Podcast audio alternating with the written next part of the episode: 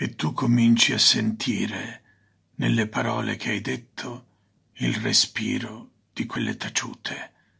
Sono lì, sono lì, bussano alla porta, non se ne vogliono andare, restano ferme fino a sera, ti sfiorano il viso e si allontaneranno solo all'alba.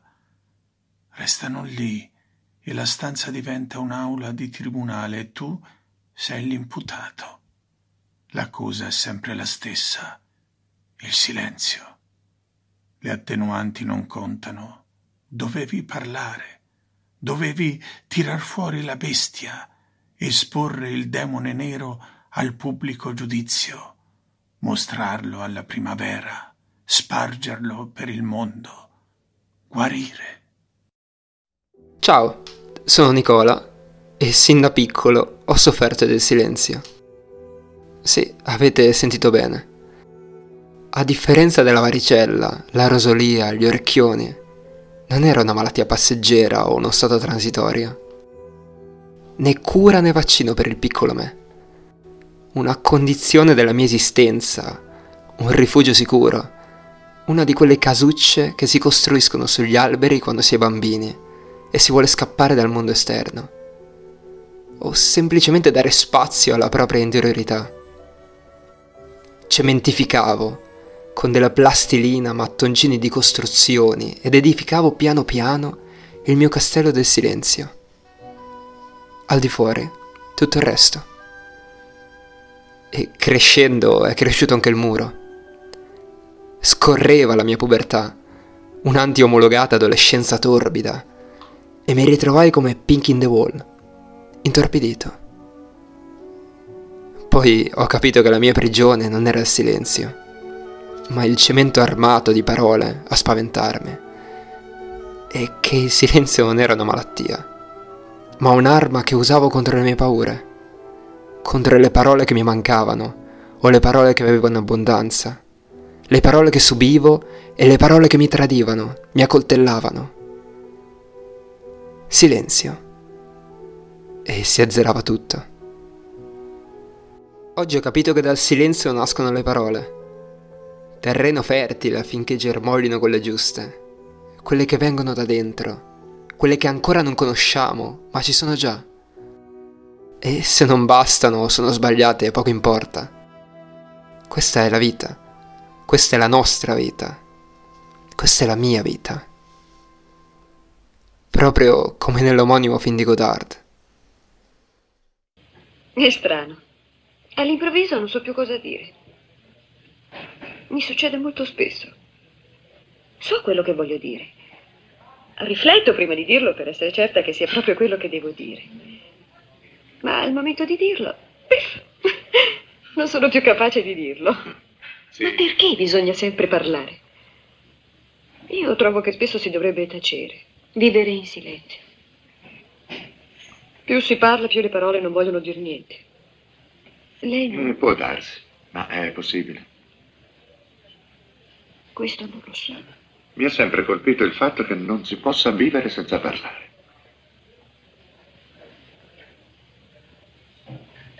Eppure sarebbe piacevole vivere senza parlare. Sì, sarebbe bello. Sarebbe bello. Sarebbe come se ci si amasse di più. Però non è possibile, non ci si è mai riusciti. Ma perché? Le parole dovrebbero esprimere esattamente quello che vogliamo dire. Invece ci tradiscono. Sì, ma le tradiamo anche noi. Dovremmo poter riuscire a dire quello che vogliamo dire, visto che riusciamo a scriverlo. La domanda che ci poniamo dunque in questo podcast è: le parole sono importanti? Nanni Moretti risponderebbe così. Mi ricordo il movimento degli indiani Cicorioni, mi dissero che dovevo requisire due aerei per portare il loro movimento in Perù alla festa del sole, poi dovevo convincere il partito a far distruggere l'altare della patria per far posto a una comunità a cui avrebbero aderito tutte le piante e gli animali della zona avrebbero aderito spontaneamente. Sì, ma io vorrei sapere qualcosa di oggi, perché lei mi ha parlato di quel periodo che poi in fondo è il periodo del femminismo e tutto il resto. Tutto il resto tutto il resto. No, il femminismo è venuto dopo perché in quegli anni le ragazze dicevano che in Italia le donne non erano oppresse come in America, per cui in Italia non, È stupenda questa battuta. eh? non è una battuta, non No. era una battuta. No, io non lo so. No, io non lo so, però senz'altro lei ha un matrimonio alle spalle a, a pezzi. No, che dice? No, forse ho toccato un argomento che non, non No, andava. no, no. L'espressione, non è l'argomento, non è l'argomento, No, non è l'argomento, è l'espressione, preferisce- matrimonio a pezzi, Ecco, ma come parla? rapporto in crisi, però è così kitsch. Kitsch. Ma do- do- dove l'è andata a prendere questa espressione? Senta, Dove l'è andata a prendere Io questa non sono espressione? alle prime armi. Alle prime armi, ma come parla? Anche se il mio ambiente è molto cheap. Il suo ambiente è molto... È molto cheap. come parla? Senta, ma lei è fuori di testa. E Ah! lui, come parla? Come parla? Le parole sono importanti! Come parla? Ma Io forse ho sintetizzato qualche concetto, ma la sostanza è No, quella. la sostanza, queste, queste espressioni. Ah, non riesco nemmeno a ripeterle queste espressioni. Noi dobbiamo essere insensibili. Noi dobbiamo essere indifferenti alle parole di oggi. Guardi, se lei cambia queste sono 15, sono 20 Sono frasi. sue. Chi parla male pensa male e vive male. Bisogna trovare le parole giuste, le parole sono importanti. Ma è tardi, ormai l'intervista è in stampa. Trend negativo. Trend negativo, io non parlo così, non penso così. Pensiamo a un uomo straordinario come Platone. Può ancora oggi essere capito, anche se scriveva in greco 2500 anni fa. Nessuno conosce la lingua di quell'epoca, almeno non esattamente. Tuttavia, qualcosa sopravvive. Perciò dovremmo essere capaci di esprimerci. E dobbiamo. E perché dobbiamo esprimerci? Per comprenderci? Bisogna pensare. E per pensare bisogna parlare. Non si pensa in altro modo. E per comunicare bisogna parlare. È la vita umana. Anche se è molto difficile. Io penso che la vita dovrebbe essere facile. Si impara a parlare bene solo quando si è rinunciato alla vita per un certo tempo. È il prezzo. Ma allora parlare è mortale? Beh, parlare è quasi una resurrezione in rapporto alla vita. Quando si parla c'è un'altra vita rispetto a quando non si parla. Capite? Allora, per vivere parlando, uno deve essere passato dalla morte del vivere senza parlare. Non so se mi spiego bene, però c'è una specie di ascesi che impedisce di parlare bene finché si guarda la vita con distacco. Però la vita di tutti i giorni non si può vivere con, non so, con, con distacco. Noi oscilliamo, perciò passiamo dal silenzio alla parola. Oscilliamo tra le due cose perché è il movimento della vita. Dalla vita quotidiana uno si eleva a una vita, chiamiamola superiore. È la vita col pensiero. Però questa presuppone che si abbia ucciso la vita quotidiana, la vita troppo elementare. Allora, pensare e parlare sono la stessa cosa? Probabilmente sì. L'aveva scritto Platone. È una vecchia idea. Uno non può distinguere il pensiero dalle parole che lo esprimono. Un istante di pensiero può solo essere afferrato dalle parole. Parlare allora è come rischiare di mentire. Sì, perché la bugia è uno dei metodi di ricerca. Errori e bugie sono molto simili. Non parlo di bugie ordinarie, come promettere di venire domani e dopo non vengo perché non ne ho voglia. Capite? Questi sono espedienti. Però una bugia sottile è molto poco differente da un errore. Uno cerca e non trova la parola giusta. Perciò vi succede di non sapere cosa dire. Voi avete paura di non trovare la parola esatta. Credo sia questo. Come essere sicuri di aver trovato la parola giusta? Bisogna lavorare. È necessario uno sforzo. Uno deve dire necessario in modo da essere giusto, che non ferisca, che dica quello che vuole dire, che faccia quello che vuole fare, senza ferire né far danno. Bisogna cercare di essere in buona fede. Una volta mi hanno detto, la verità è in ogni cosa, anche nell'errore. Perciò Kant, Hegel e la filosofia tedesca ci riportano alla vita e ci fanno accettare che bisogna passare dall'errore per arrivare alla verità. Dov'è dunque la verità? Si chiede il protagonista di due o tre cose che so di lei, un altro film di Godard, mentre la macchina da presa penetra in un caffè. Qual è la verità allora? Ciò che vede l'una o ciò che vede l'altra? È di faccia o di profilo? Mi chiedo se un oggetto ha diritto di chiamarsi oggetto dal momento che ne abbiamo soltanto visioni soggettive.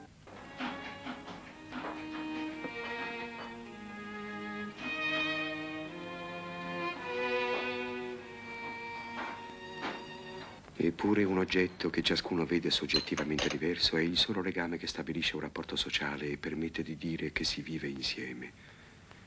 Ma allora, poiché il rapporto sociale è così ambiguo, poiché il mio pensiero diverso da quello di tutti gli altri mi divide dagli altri mentre mi rende simile a loro, poiché un abisso separa la certezza soggettiva che io ho di me stesso della realtà oggettiva che io rappresento per gli altri, poiché il senso di colpa mi opprime anche quando mi sento innocente, poiché ogni fatto esterno incide sulla mia vita quotidiana, poiché non mi riesce di comunicare, cioè di comprendere e farmi comprendere, di amare e farmi amare, e che a ogni inutile sforzo mi sento più chiuso nella mia solitudine, poiché...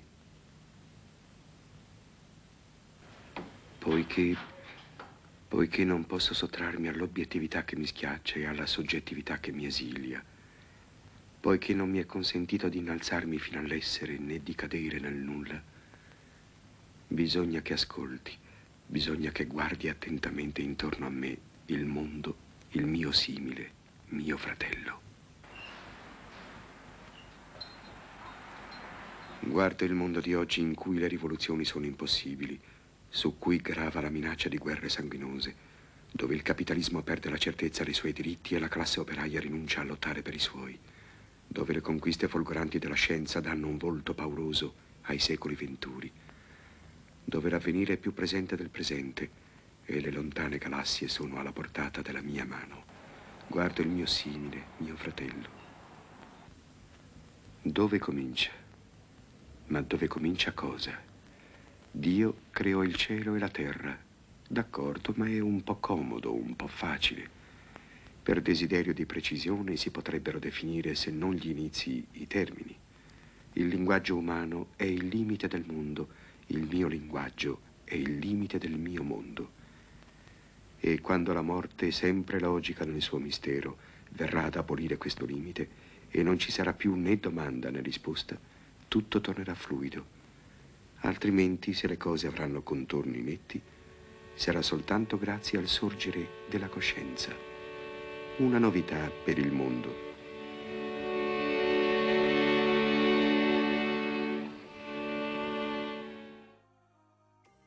Noi moriamo in proporzione alle parole che spargiamo intorno a noi.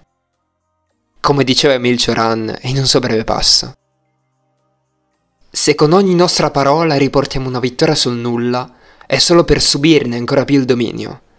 Coloro che parlano non hanno segreti, e tutti noi parliamo. Ci tradiamo, esibiamo il nostro cuore, carnefice dell'indicibile. Ognuno di noi si accanisce nella distruzione di tutti i misteri, a cominciare dai propri. E se ci incontriamo con gli altri, è per avvilirci insieme in una corsa verso il vuoto, che sia negli scambi di idee, nelle confessioni, negli intrighi. La curiosità non ha provocato soltanto la prima caduta, ma anche quelle innumerevoli di tutti i giorni. La vita non è altro che questa impazienza di decadere, di prostituire le solitudini virginali dell'anima mediante il dialogo, negazione immemoriale e quotidiana del paradiso. L'uomo dovrebbe ascoltare solo se stesso, nell'estasi senza fine del verbo intrasmissibile. Forgiarsi parole per i propri silenzi e accordi percettibili unicamente ai propri rimpianti e invece è il chiacchierone dell'universo. Parla a nome degli altri, il suo io ama il plurale. E chi parla a nome degli altri è sempre un impostore. I politici, i riformatori e tutti coloro che si appellano a un pretesto collettivo sono dei truffatori. L'unica menzogna che non sia totale è quella dell'artista, poiché egli non inventa solo se stesso. Al di fuori dell'abbandono all'incomunicabile, della sospensione nel bel mezzo delle nostre emozioni, sconsolate e mute, la vita non è altro che fragore su una distesa senza coordinate e l'universo una geometria epilettica. Il plurale implicito del sì e quello esplicito del noi costituiscono il confortevole rifugio dell'esistenza falsa. Soltanto il poeta si assume la responsabilità dell'io. Soltanto lui parla a nome di se stesso. Soltanto lui ha il diritto di farlo. Come non orientarsi allora verso la poesia? Essa ha, al pari della vita, la scusante di non dimostrare nulla.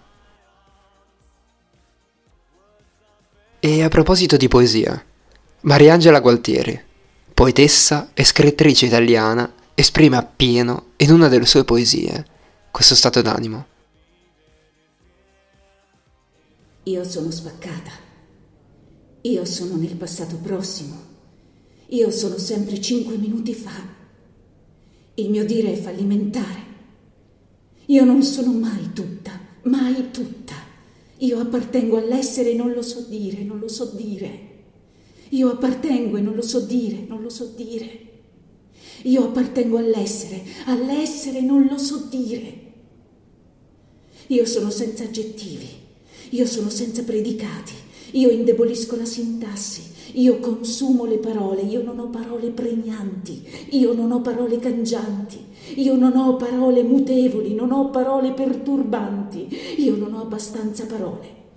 Le parole mi si consumano, io non ho parole che svelino, io non ho parole che puliscano, io non ho parole che riposino, io non ho mai parole abbastanza, mai abbastanza parole, mai abbastanza parole. Ho solo parole correnti, ho solo parole di serie, ho solo parole fallimentari, ho solo parole deludenti, ho solo parole che mi deludono.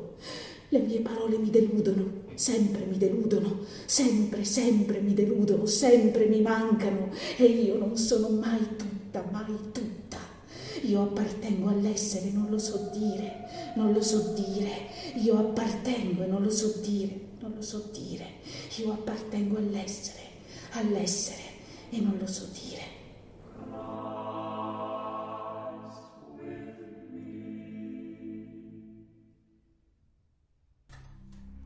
Nel corso della mia vita è giunto un momento in cui mi sono sentito solo, perso. La musica è sempre stata la mia forma di alienazione. Sai, cuffiette nelle orecchie e tutto il resto era silenziato. Anche i miei stessi pensieri.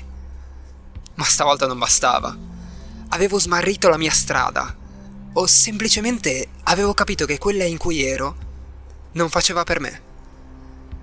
È proprio in questo abisso che ho scoperto il cinema e la poesia. Così sono rinato. Ho trovato una strada da percorrere. Perciò adesso, tutte le volte che non riesco a comunicare, o mi mancano le parole, tutte le volte che voglio dare sostanza all'immateriale, per provare a trasfigurare silenzi in immagini, per dire tutto quello che ho dentro, ma non riesco a esprimere a parole, ricorro alla poesia. Perché per tutto questo il linguaggio umano non basta, bisogna andare oltre. La poesia così come il cinema, rappresentano per me i mondi a cui accedo per scoprire me stesso, la mia interiorità, ma anche il rapporto con gli altri e con l'esistente, per rompere il silenzio con una carezza dell'anima. Ci sono certe cose che non si possono esprimere con le parole. Dire, fare, pensare, un oggetto. Perché hai l'aria triste? Perché mi parli con delle parole. E invece io ti guardo con dei sentimenti. Con te non si può fare conversazione. Non hai mai idee, soltanto sentimenti. Io credo invece che dovremmo parlarne. O sei persuaso che neanche noi ci capiremo? Avremo tanto tempo per parlare, ci sposiamo, più tempo di così.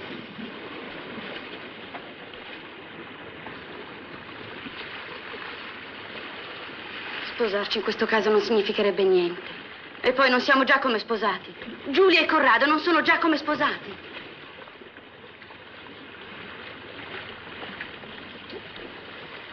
Ma perché star qui a discutere, a parlare?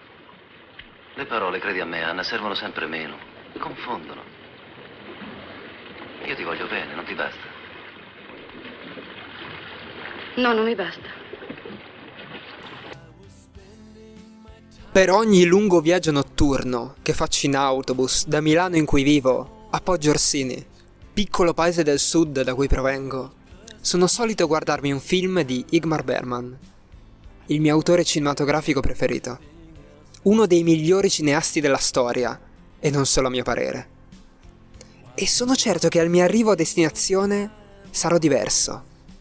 Qualcosa in me sarà cambiato, che sia il mio rapporto con me stesso, con la mia famiglia, con l'assoluto, o nel mio modo di vedere la vita di coppia. Berman è uno di quei registi non di semplice fruizione, senz'altro, ma che più di tutti utilizza silenzi e primi piani per penetrare nelle profondità dell'animo umano, mostrandone tutta la sua fragilità esistenziale. Ecco un frammento da Scende da un matrimonio. Johan, Sì, cara. Credi che viviamo in una totale confusione? Tu e io. No, tutti. Che intendi per confusione? Paura, incertezza, ignoranza, confusione, insomma. Credi che dentro di noi si abbia paura di sprofondare perché non sappiamo che cosa fare, dove aggrapparci? Sì, lo credo. Tu credi sia troppo tardi ormai? Sì. Ma queste cose si pensano, non si dicono. Johan, Mm, non si è perso qualcosa di importante. Noi tutti? No, noi due. E cosa, per esempio? Sai, a volte riesco a capire cosa provi e cosa pensi. E questo mi riempie di tenerezza e dimentico me stessa, anche se non mi cancello completamente. Una sensazione mai provata, più profonda. Capisco che vuoi dire.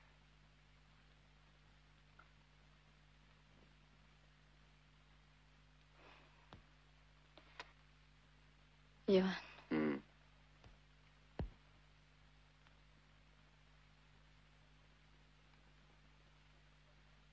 io credo che al fondo di tutto c'è il rimpianto di non aver amato nessuno.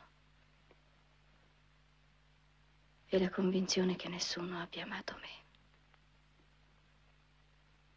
Ed è proprio questo che mi rattrista di più. Adesso però non devi esagerare, Marianne. Sto esagerando. Per quanto mi riguarda, sì. A me sembra di amarti, sia pure alla mia maniera imperfetta ed egoista.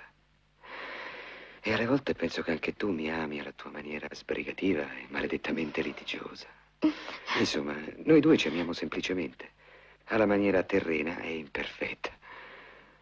Ma tu sei così esigente. Infatti lo sono. E invece io qui, nel profondo della notte, in una casa buia in un certo luogo del mondo, ti sto ancora stringendo fra le mie braccia. E non riesco a chiedere niente di più a questo sentimento. Non pretendo che diventi una prova dell'amore universale, un dovere verso l'umanità. Sì, certo, non ti riesce. Forse non avrò fantasia sufficiente. È la fantasia che non hai. Allora diciamo che il mio amore è come lo vuoi, che io non te lo so descrivere e che non lo sento quasi mai nei giorni normali. E poi tu sei convinto che anch'io ti amo. Sì, infatti lo credo. Ma non parliamone troppo, ti prego, se no si diluisce niente. Restiamo così tutta la notte. No, non è possibile. Perché non vuoi? Ho una gamba addormentata, il braccio sinistro mezzo slogato, un piede non mi appartiene più, ho un sonno terribile e ho preso freddo alla schiena. In questo caso rimettiamoci sotto le coperte. Sì, certo.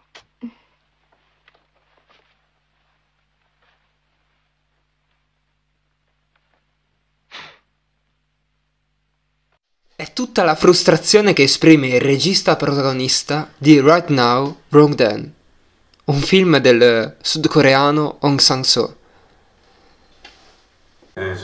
Ho iniziato senza saperne nulla. In questo modo ho iniziato a scoprire alcune cose.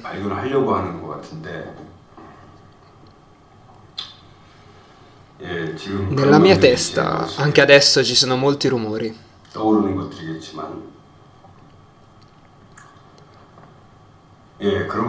Ma se presto attenzione, si trasformano in parole. Ma alla fine le parole rimangono solo parole. I film, io stesso, le mie esperienze, le vostre vite.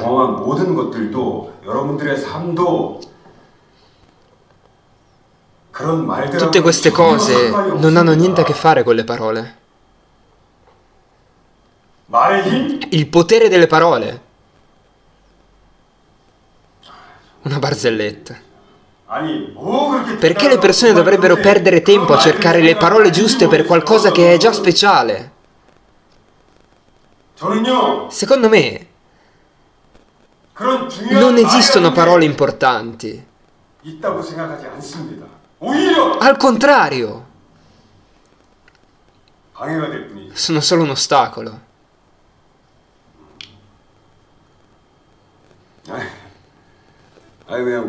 Se smettesse di fare domande sarebbe molto più semplice.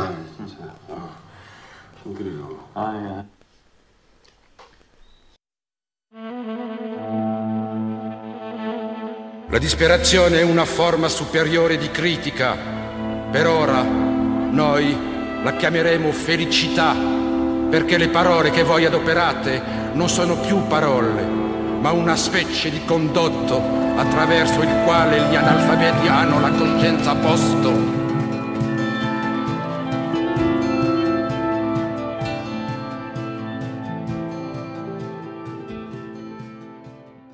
Il suono è acusmatico.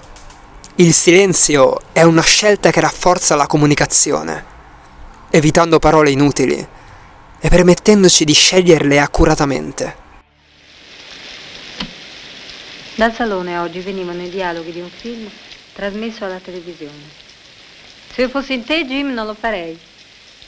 Dopo questa frase c'è stato il guaito di un cane, lungo, sincero, perfetto nella sua parabola che si chiudeva nell'aria come in un grande dolore. Poi mi parve di sentire un aereo e invece venne il silenzio e io ne ero molto contenta. Il parco è pieno di silenzio fatto di rumori.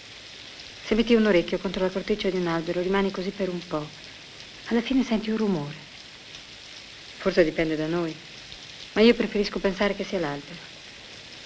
In quel silenzio ci sono stati dei colpi strani che disturbavano il paesaggio sonoro intorno a me. Io non volevo dirli. Ho chiuso la finestra, ma quelli continuavano. Sembrava di impazzire. Io non vorrei udire suoni inutili. Vorrei poterli scegliere durante la giornata. Così le voci, le parole. Quante parole non vorrei ascoltare. Ma non puoi sottrarti. Non puoi fare altro che subirle, come subisci le onde del mare quando ti distendi a fare il morto.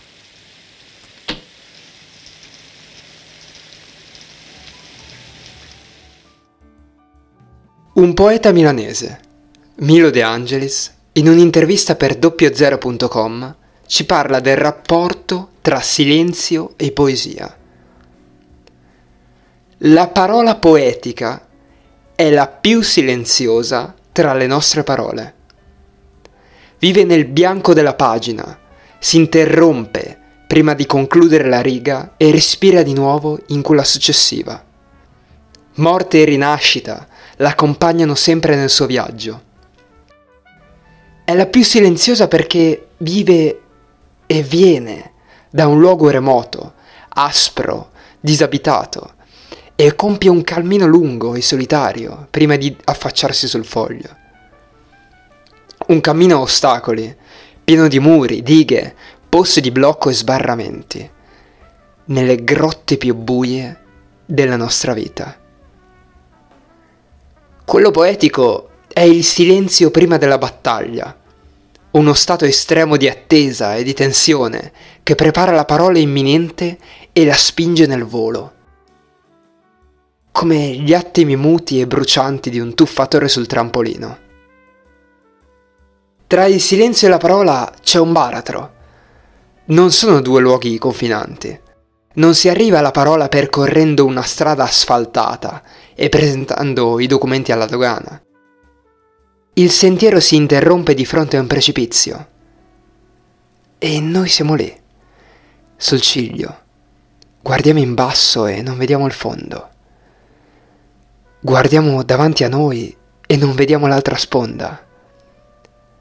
Ci guardiamo alle spalle e non troviamo più la via che abbiamo percorso. Non possiamo più tornare indietro. Dobbiamo saltare dobbiamo affrontare un pericolo tragico. Dal silenzio si arriva alla parola compiendo questo salto, rischiando la nostra vita.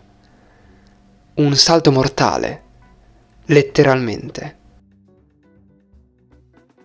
Il passaggio da un libro all'altro ripropone il passaggio dal silenzio alla parola. Li separa un abisso.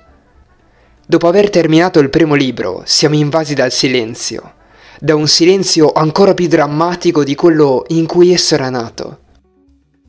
Abbiamo perso tutte le frasi, la nostra sorgente si è prosciugata e noi ci aggiriamo assetati in una regione ormai deserta.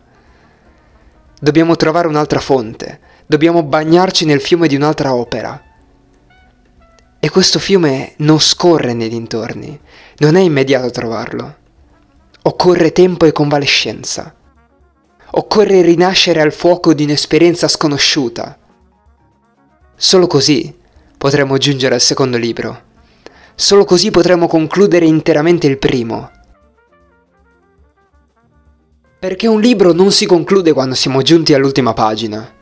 Si conclude quando viene esaurita un'esperienza stilistica ed esistenziale, quando possiamo osservarlo con lo sguardo nitido e sicuro, di una distanza integrale, la distanza tra due pianeti. Solo allora, in questo silenzio definitivo della voce, un libro finisce.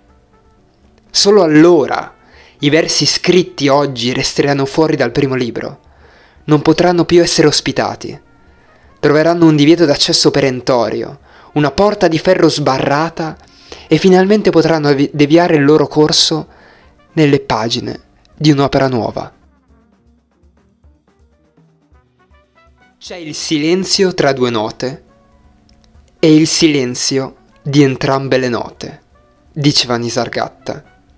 C'è il silenzio che ricorda la parola precedente e attende quella successiva, ma c'è anche il silenzio mistico che si distende all'infinito e non è più legato alla dialettica tra ricordo e profezia. Anna, pensi al Getsemani, pastore. I discepoli dormivano calmi, non avevano capito niente, neanche l'ultima cena, niente, niente. E quando arrivarono i soldati, i discepoli fuggirono. E dopo Pietro lo rinnegò. Per tre anni Gesù aveva parlato a quei discepoli e ogni giorno era stato con loro e loro non avevano capito le sue parole. Lo abbandonarono tutti e lui restò solo. Pastore, quanto deve aver sofferto allora? Sapere che nessuno aveva capito. Essere rinnegato proprio quando hai bisogno di qualcuno in cui avere fiducia. Che sofferenza terribile. Già. Ma doveva esserci di peggio. L'attimo in cui Gesù fu inchiodato sulla croce e giunto vicino alla morte, gridò, Dio, Dio mio, perché mi hai abbandonato? Lo gridò con voce altissima come se avesse creduto che suo padre nei cieli lo avesse abbandonato, come se avesse creduto di essersi sbagliato. Sì, Gesù fu assalito da uno strazio indicibile prima di morire.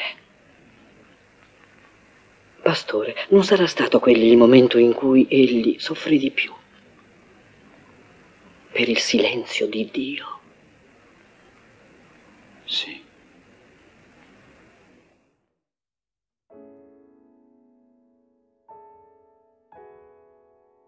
Questo silenzio, senza prima né dopo, questo silenzio propriamente assoluto, ossia sciolto da ogni vincolo cronologico, è quello in cui emerge l'invisibile. Lì possiamo metterci in ascolto della musica sotterranea che percorre i nostri incontri, possiamo vedere le presenze impercettibili che animano oscuramente ogni cosa e la percorrono con il loro respiro nascosto mostrando infiniti mondi sotto la parte emersa del mondo. Il silenzio contiene in sé lo stupore, ma anche una specie di violenza, un po' come l'oceano o una distesa sconfinata di neve. Può contenere una specie di violenza, certamente, un trauma, una minaccia, un allarme che urla sotto la distesa muta della neve o emerge dalle profondità di un grande lago. Qualcosa che preannuncia un evento selvaggio, sconvolgente, un mutamento essenziale di noi e del mondo. Qualcosa che ci riempie di gioia e insieme di terrore. Come quando da ragazzi camminavamo di notte sui tetti di qualche palazzo, attratti dal cielo silenzioso sopra di noi ma anche dal precipizio sull'asfalto, laggiù, su un lontano marciapiede deserto. Come nel finale dell'Eclisse di Michelangelo Antonioni, cantieri, asfalto, palazzi. Quando guardai per la prima volta quei dieci perfetti minuti di vuoto esistenziale che costituiscono il finale dell'Eclisse, sentivo dentro di me una sorta di déjà vu io questa emozione l'ho già provata prima, l'identica, con la stessa amarezza e serenità al tempo stesso, ma non riuscivo a capire quando. Una scarica di batteria. Il bianco non contrasta col nero. Tutto si mischia in un grigiore esistenziale e io sento una voce sempre più forte nella mia testa Cerco i protagonisti della pellicola, ma trovo solo pali, asfalto, cantieri, palazzi. Pali, asfalto, cantieri, palazzi. Pali, asfalto, cantieri, palazzi. Sono loro i veri protagonisti. È il vuoto il vero protagonista. Siamo noi i veri protagonisti.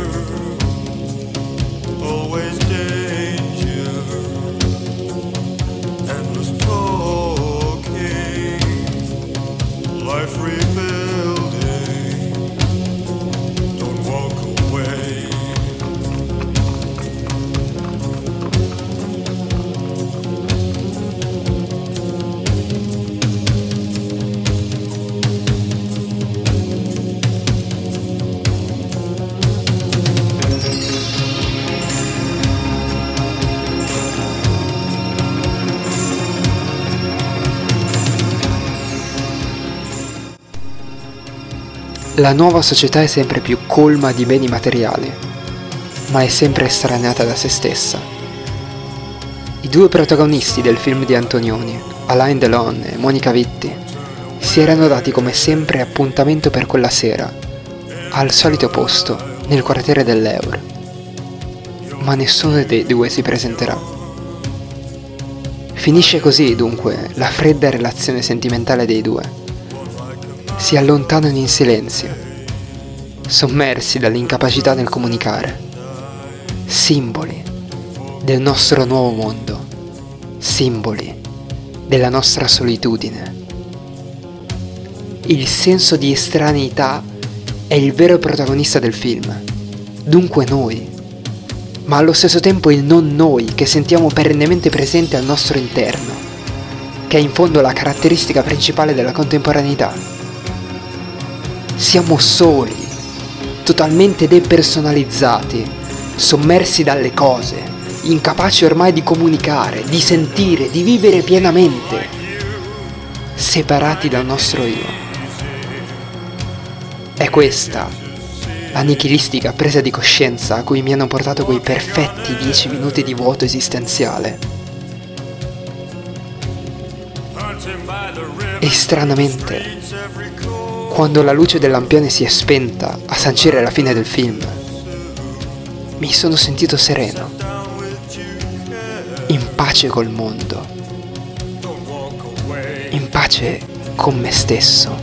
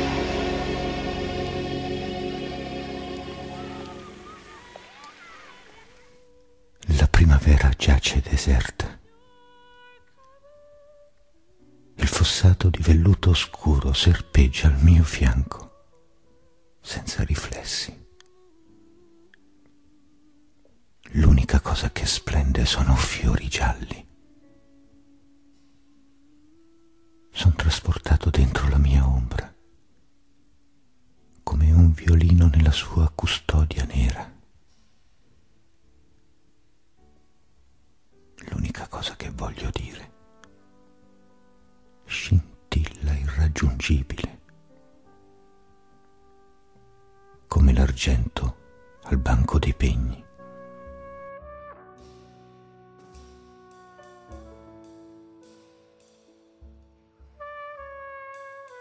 Noi tutti non siamo solo terrestri. Lo si vede da come fa il nido la ghiandaia, da come il ragno tessa il suo teorema, da come tu sei triste e non sai perché. Noi tutti, noi forse ritornati, portiamo una mancanza e ogni voce ha dentro una voce sepolta, un lamentoso calco di suono che un po' si duole anche quando canta. Te lo dico io, che ascolto il tonfo della pigna e della ghianda, la lezione del vento e il lamento della tua pena, col suo respiro ammucchiato sul cuscino, un canto incatenato che non esce. Ascoltare anche ciò che manca, l'intesa fra tutto ciò che tace. La vita avviene ogni istante. Silenzio, possibilità tagliare gli strati dalla realtà e isolarli e custodirli. Questo, questo è il mio silenzio.